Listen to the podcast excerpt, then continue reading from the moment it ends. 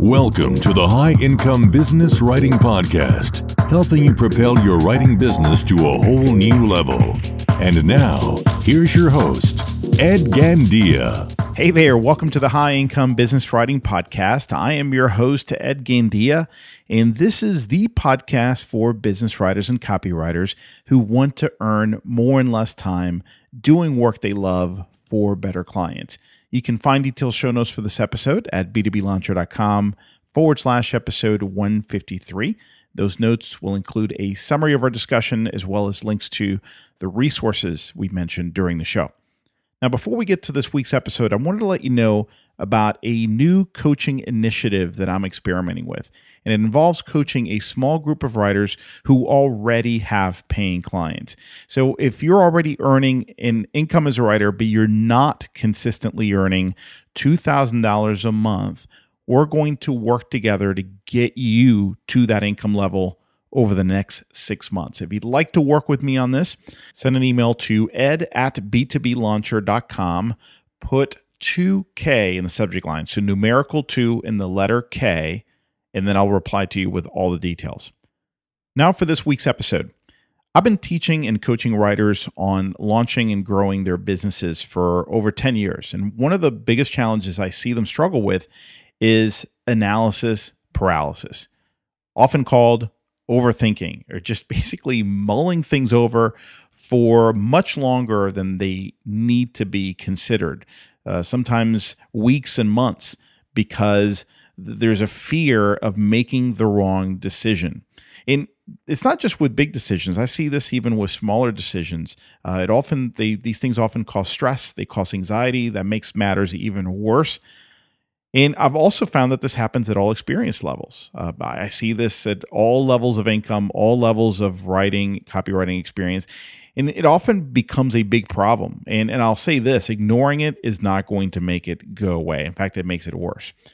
In this episode, you're going to hear from Shelley Rowe. And Shelley is a speaker and consultant who works with forward-thinking managers and leaders who must make fast, insightful decisions in the face of uncertainty and rapid change. She's a recovering overthinker herself, and her work is based on neuroscience research and seventy-seven deep interviews that she conducted with executives, which revealed that the secret to effective decision-making involves a combination of information and intuition.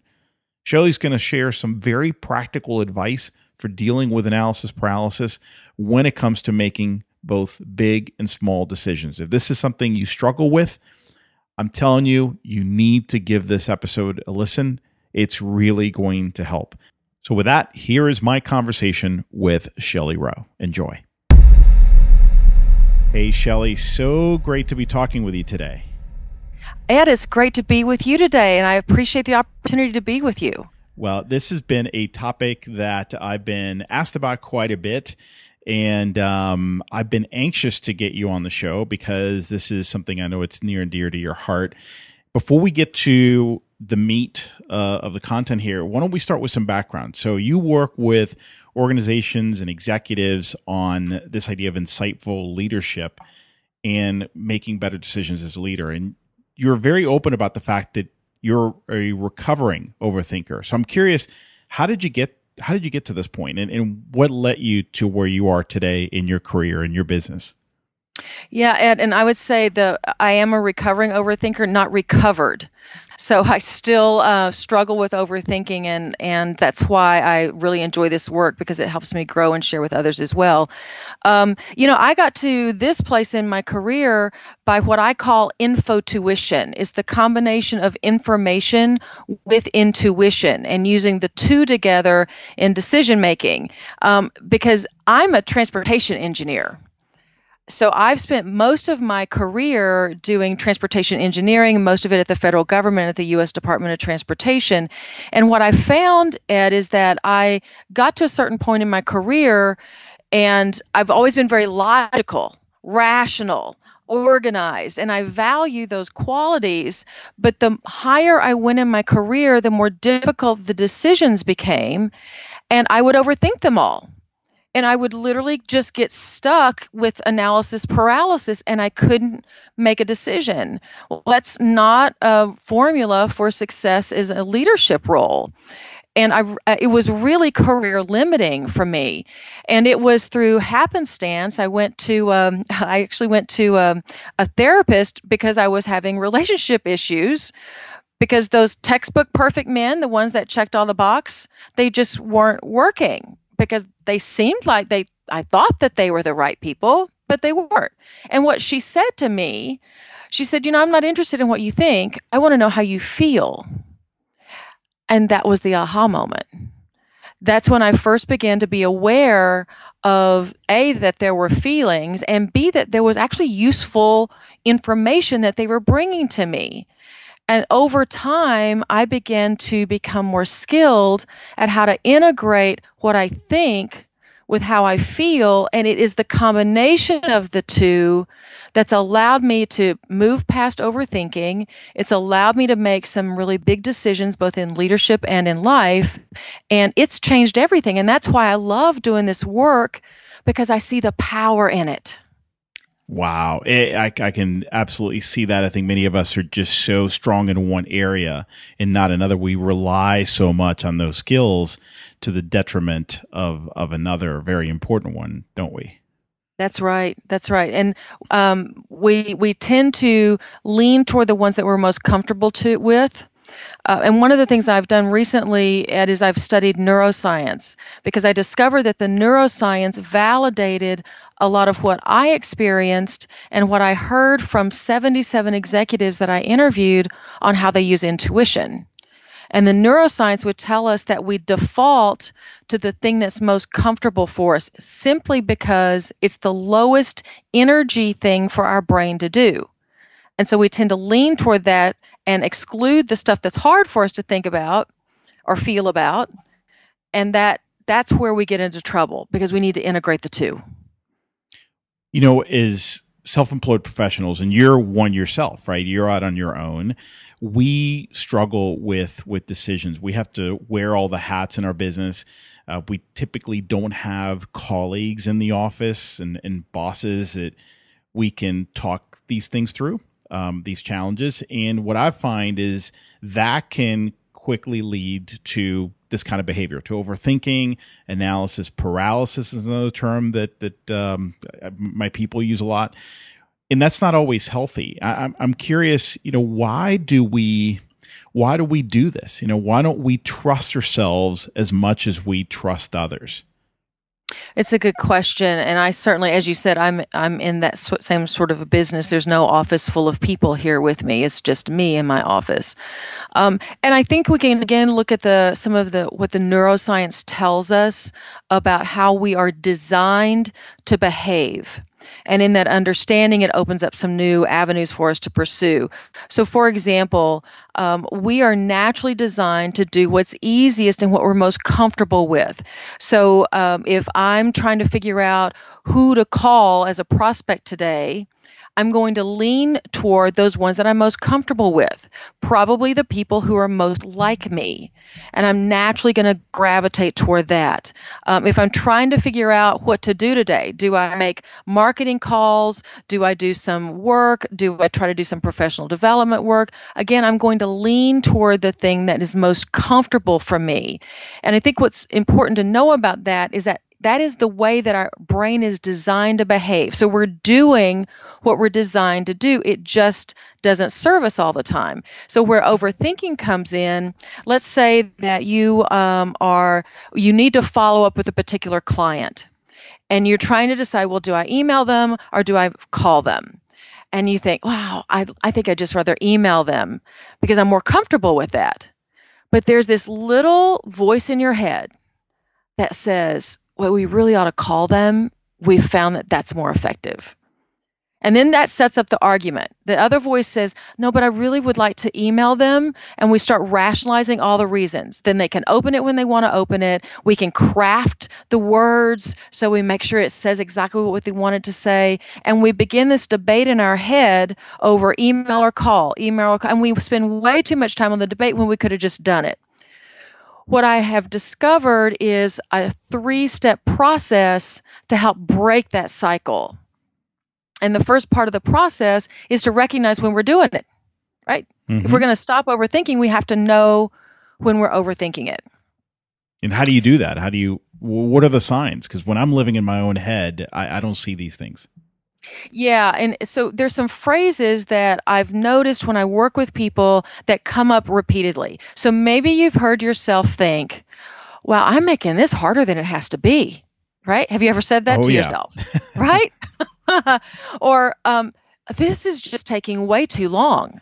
Or, wow, I have been over this again and again and again. You know, how long am I going to keep doing this? And when you hear yourself talking that way, either to yourself or to a colleague, that's an indicator that you're, you've spent too much time on this based on the decision that needs to be made. So you go, oh, you know what? I'm overthinking it. I'm stuck in analysis paralysis. And so that's step one. Step two is what I call notice and name the nagging feeling. Because see, what you hear in those little voices in your head is there's something making you uncomfortable. And that's the key. What is it that makes you feel uncomfortable? So maybe in our little scenario here, you're saying, well, I, you know, I'm, I'm just, I don't feel comfortable calling because I'm afraid I'll say the wrong thing or I won't know how to handle the conversation. Well, so when you can name it, well, now you can work with it. It gives you something tangible to hold on to rather than just having some little voice in your head that's making you feel uncomfortable. So you need to notice that nagging feeling and then name it. And so that's the step two. And then step three is where the power comes in, is to dig in to the little feeling and unravel it. Because to stop overthinking, you have to resolve the nagging feeling. That's that's the that's the end of the story.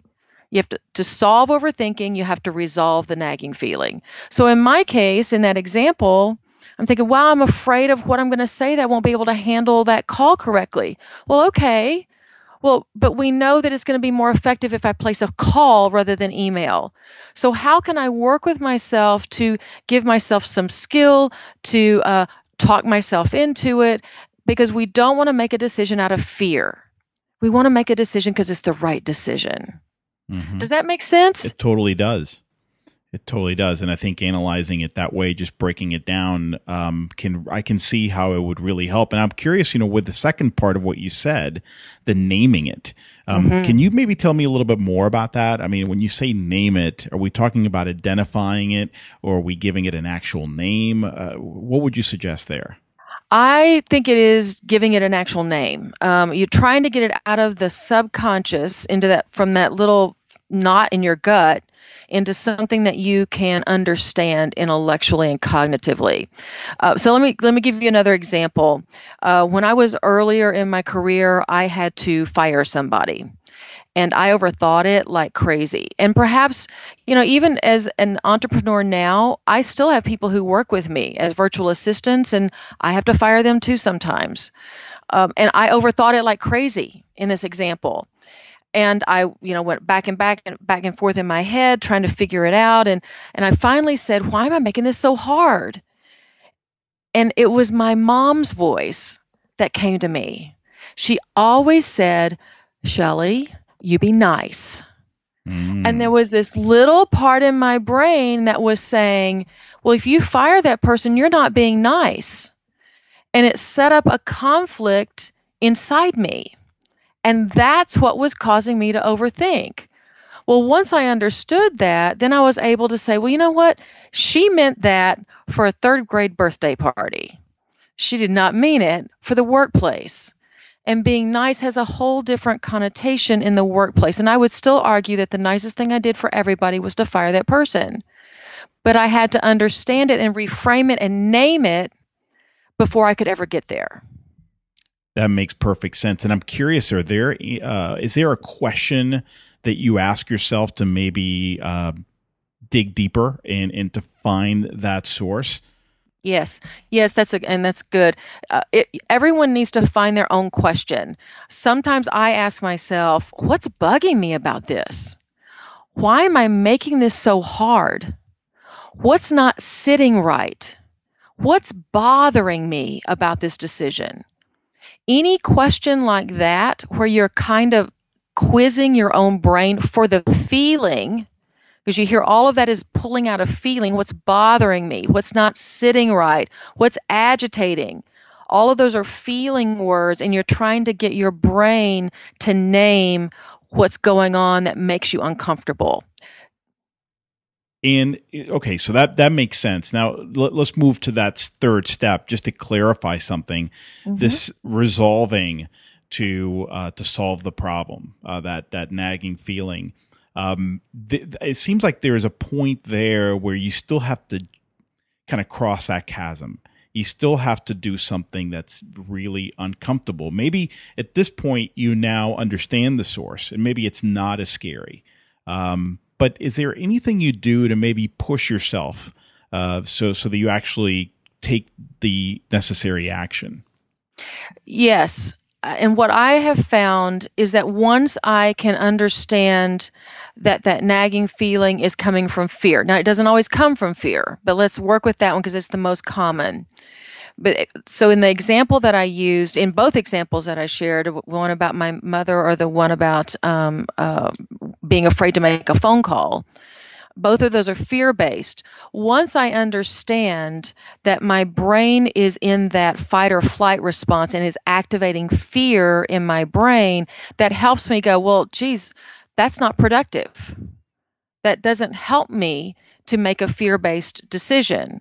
And so sometimes just recognizing it is enough to release it. Other times I need to dig in a little bit more to understand why I feel that way. And then in the example about making the phone call, that's a case of once I know it, then I can surround myself with some additional skill. I can script the phone call. Mm-hmm. I can write down my main points. I can do some things to prop myself up to give me some reassurance to be able to handle the situation now that I know what the real situation is. Now, you are correct.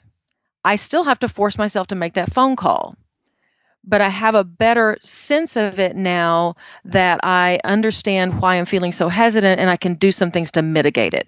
Yeah, before that was in the dark. Now you have a flashlight and you're pointing at the what's in front of you. Now you see it. That's a good analogy. Yes. Right. So there, before you didn't know if there were snakes there. Uh, now you see that there are no snakes. There are some spiders, but that's okay. We can, there, we can work that, that. Yeah, it's that proverbial um, um, um, uh, shadow in the night, you know, and then you turn the light on and discover it's the cat, you know. Um, yeah. It's that same sort of a thing. Once you shine a light on it, then it, it tends to dissipate. Might not all go away, but it certainly dissipates and becomes more manageable. Have you found that it gets a little easier with practice? Because I, I've noticed in my own life and in my own business um, how far I've come. I mean, I was for so long, everything that I did, every decision I made, every action I took was based on fear.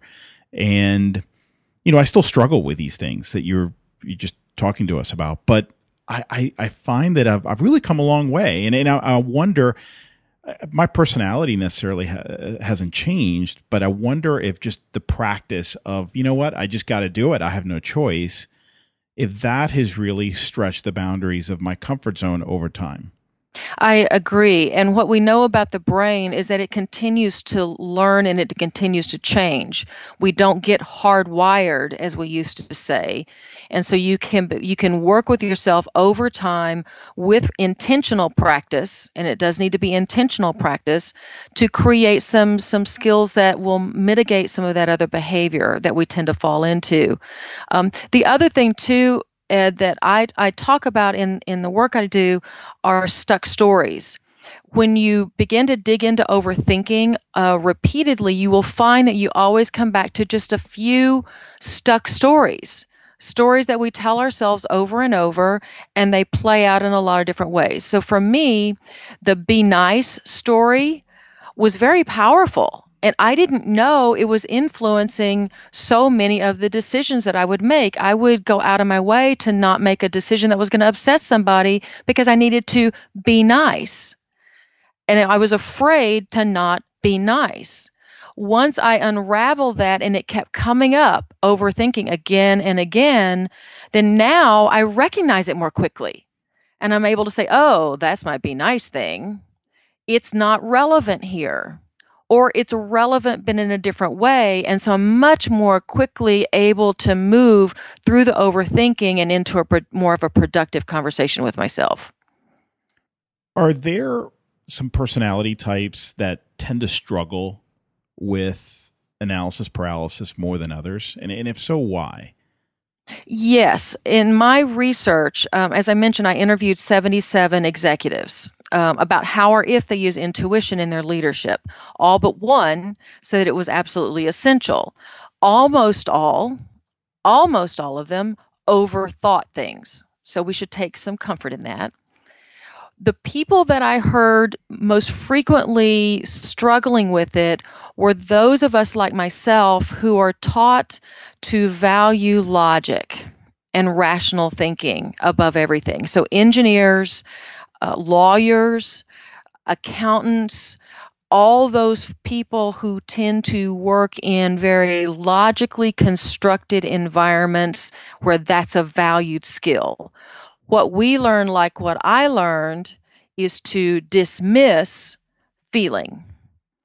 And what those leaders had to do is to relearn that it was important to feel. They needed that intuition. They needed to pay attention to what their gut was telling them in a wise way. They're not dismissing logic or data or analysis. They're just combining it with gut feel in a skillful way in order to make those tough decisions that they have to make. Makes perfect sense. Makes perfect sense. All right. So let, let's move into uh, some more of the solutions. You, you've shared some ideas with us, uh, but if, uh, wondering if there's anything else you can provide that might help uh, listeners uh, make, make some progress here. Um, what can we do to think less without shortchanging ourselves? You know, can, can you give us some more practical mm-hmm. strategies and actions we can take to keep this overthinking at bay? Ed, I will share with you what one of the executives said to me. We were talking about the importance of of using intuition in decision making, the importance of of getting all the information together and making the decision at the right time, because every decision kind of has its time. And he said he thinks of it like soup. Is it soup yet? And what I heard from those executives works really well with the with the soup idea. You like making soup, we have to gather all of the ingredients. So the leaders I interviewed, they would go get all the data they could reasonably get in the time frame available. Now, the people listening here, you're probably all working on timelines. So you're gathering factual information so you get as much as you can in the time frame that's available. So that's part of the ingredients. What the leaders also told me is that they would talk to people. So even though in our world, yours and mine, we work by ourselves, we still have a network of people. So if we're struggling with something, it was very important to go gather information from other people, particularly those with a different point of view. So that's more ingredients to put into our soup. Then the third part of the ingredients is to talk to yourself and say, what's bothering me about this decision? What's on my mind? What doesn't sit right? Why am I uncomfortable? It's more data. So I just think about it like another ingredient into the soup. So we have facts and figures, we have information from others, and we have information about our own feelings about the decision. Put it all into the soup and let it simmer. So some soups need a little more time to let all the flavors meld. Others are ready pretty quickly. So that's an art form. What I've learned from myself and from others is that for key decisions, ones that are pretty high risk, you've got a lot riding on it, maybe it's a big, a big important client, you might want to take a step away, sleep on it, go for a walk, go for a run, anything that allows your brain to calm down, because that's when all of the ingredients meld together in the brain and the brain is actually able to come to its most creative and wisest decision. And that's when it's soup. And now you're ready to make that decision and move on. I love that analogy because, you know, one of the things that, that I struggle with, I used to struggle a lot with overthinking. I still have, I, we all do to, to a certain extent. Sometimes I have the opposite problem is I move too fast on some ideas mm-hmm. because mm-hmm. they just sound good. Mm-hmm. And it sounds like I have the opposite problem. I, you know, the the vegetables and everything in the soup, uh, they, they haven't simmered enough yet. So here we are eating the soup and everything's crunchy. What I advocate is that people know their natural tendency. So some people are natural deciders and they tend to make a decision very quickly. Other people are what I call discussers, whether you're discussing with somebody else or you're with yourself, and you tend to want to discuss it to death before you make a decision. In either case, you need to know which side of that you fall on and then make yourself a little bit uncomfortable. So Ed, in your case, you're a decider. So in for a big decision, you might want to force yourself to slow it down a little bit, sleep on it another night, and then make the decision. And it puts you to just, because you're doing what's easy for you, and you might want to slow it down a little bit and benefit from that. For people like me who tend to overthink things and we want to continually get more and more data and more and more information, I'm going to force myself to be a little, uh, a little uncomfortable and make myself decide a little quicker than I typically would. And then we're probably both getting it about right if we're just a little bit uncomfortable. But I like your idea of, you're right, so not just sleeping on it, but also talking it through with others. So get that other input because, so I have a team of people and, and they're on the other side, which is great. We balance each other out um, appropriately.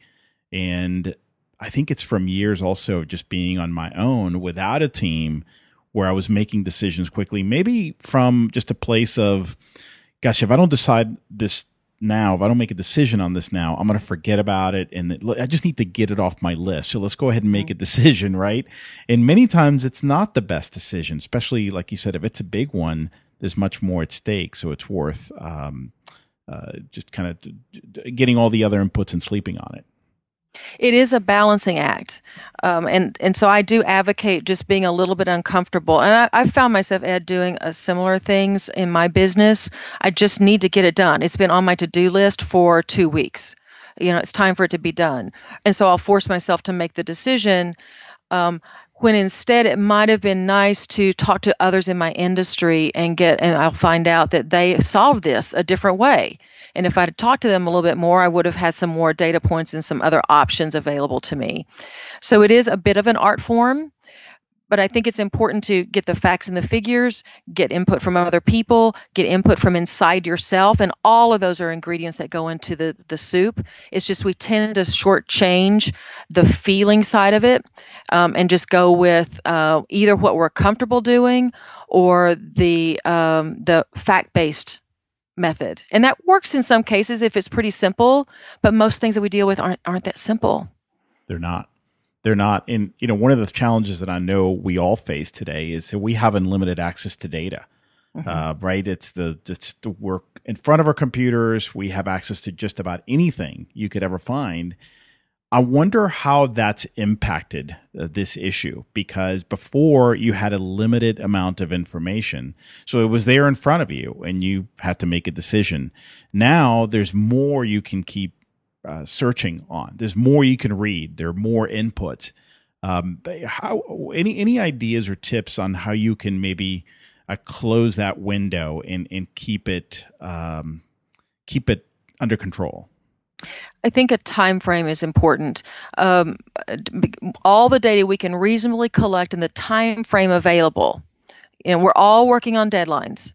So there's only a finite amount of time that we really can take to gather information. I think what we see today in a very data-heavy world where data analytics is becoming such a big part of the world, that's great.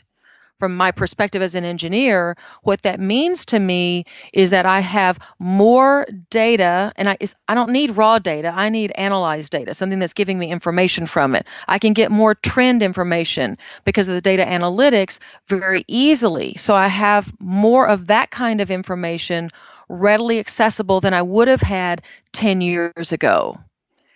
But still, I want to be careful in curating where I'm getting information so that I have a fairly balanced perspective, because we tend to see information from our perspective. In fact, the research shows that.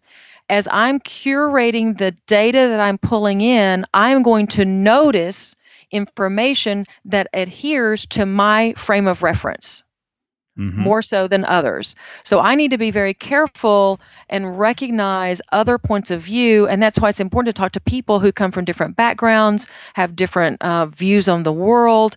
They will see things differently, and I would never have seen it had I not asked them.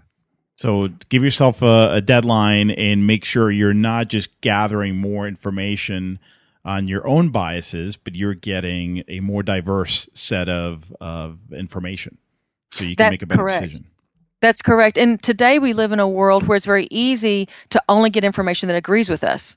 We follow the Twitter feeds that are in agreement. We follow Facebook friends who are in agreement. We follow LinkedIn groups who are in agreement. So we've created a world designed to give us what we want to hear and to be in alignment with our belief system. And that can be very dangerous, uh, and particularly for for your listeners who are trying to write balanced pieces and, and create things that are, you know, uh, uh, uh, reflective of, of a balanced point of view. It's very something to be very cognizant of so that we do get information coming from a lot of different sources. I'm I'm curious about something, and this is a bit of a personal question, but if if you could call yourself, you know, back when you were, let's say, thirty years old, so earlier in your career, and you could do this on the phone, but you only have thirty seconds to say something to your younger self. I'm curious, what advice would you give yourself regarding overthinking? I would say that it's great that you are so skilled with being rational and logical. That's going to serve you well. And you need to listen more to how you feel and recognize that that too is important data and wisdom. And if you can learn sooner to combine both the thinking and the feeling, both how you feel and how others feel, it's going to make all the difference both in your leadership and in your life. Wow, that's great. Wouldn't it be great if we could do that? Just just give me a thirty-second call, please. Yeah, it would have made a lot of difference much earlier.